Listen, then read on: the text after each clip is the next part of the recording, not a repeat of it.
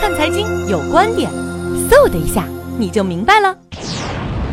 我是李光斗，炒股的人这两天都很心焦，因为万科的股票连续两天跌停了，还会不会再跌呢？大家心里都没谱。为什么说万科的股票会有这样的一种结局呢？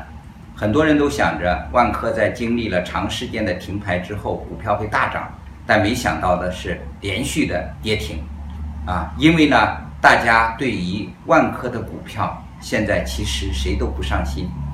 首先说姚老板，姚老板啊，一路啊潜水上来买万科的股票，从十二块钱买进啊，有人算过他的持股成本也就是啊十七块钱，最高是十七块钱。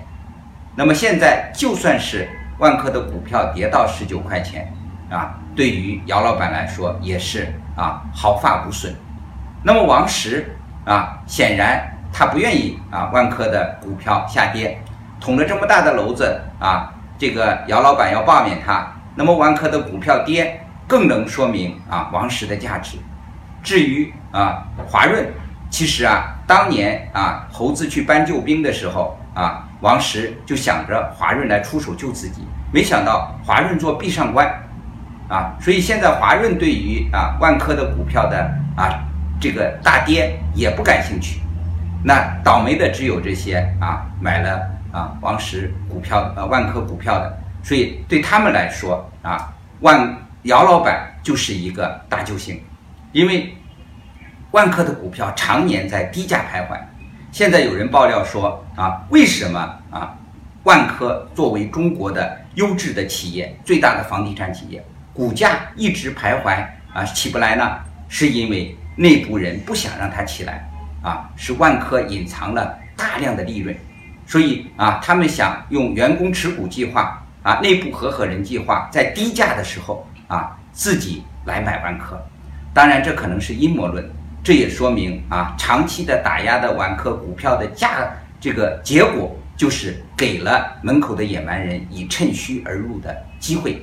所以，一个万科股票的价格背后啊，隐藏着这么多的秘密。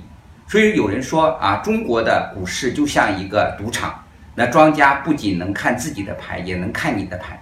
所以啊，做二级市场的这些股民真的是悲催。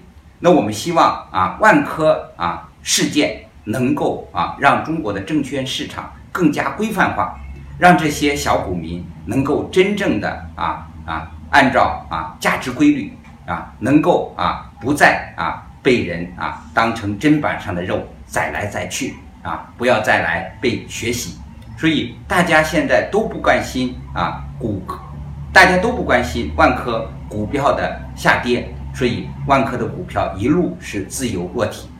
但是任何东西啊，跌到什么样的地方，终会涨回来的。如果万科能有一个皆大欢喜的结局，我们相信万科的股票啊是会涨上去的。但是真的能会出现这样多赢的局面吗？万科的股票真能涨上去吗？你是啊做多派还是做空派？欢迎大家收看今天的有观点分享。